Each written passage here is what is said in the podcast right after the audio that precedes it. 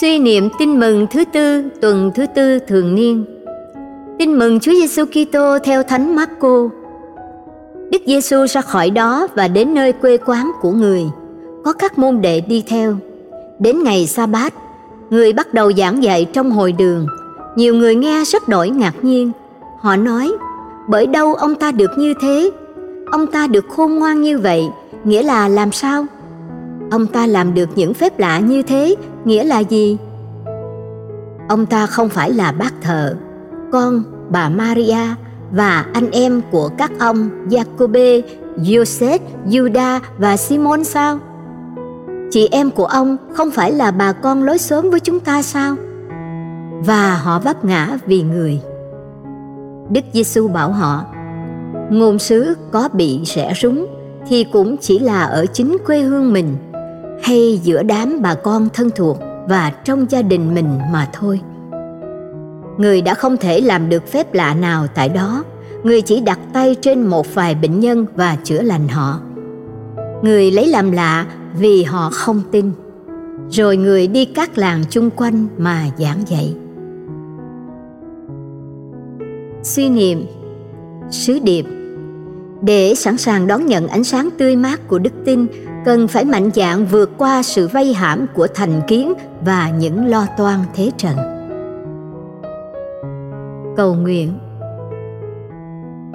Lạy chúa giêsu, chúa đã đến trần gian rao giảng ơn cứu độ cho các tội nhân, khơi dậy hy vọng giữa cõi đời tâm tối.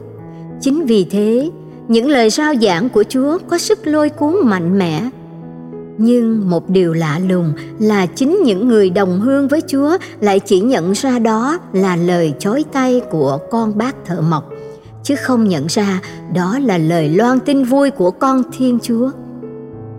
Họ đã không giải mã được sứ điệp vì họ không thể vượt qua được các thành kiến của mình. Họ đã từ chối ngước nhìn lên cao, đã cam chịu bám víu lấy trái đất, sợ phải xa rời những lực hút vốn đã quen dù biết rằng sẽ có ngày đất nuốt họ đi. Con người đã chọn chính các giới hạn của mình làm nơi trú ẩn. Lạy chúa, chính con cũng đã sống như không có đời sau. Đức tin mà con đã lãnh nhận từ ngày được sửa tội vẫn chỉ là một đốm sáng hiu hắt giữa mịt mùng đêm tối. Nhiều khi con đã dừng lại, tự lừa dối mình rằng bóng đêm là màn che an toàn nhất.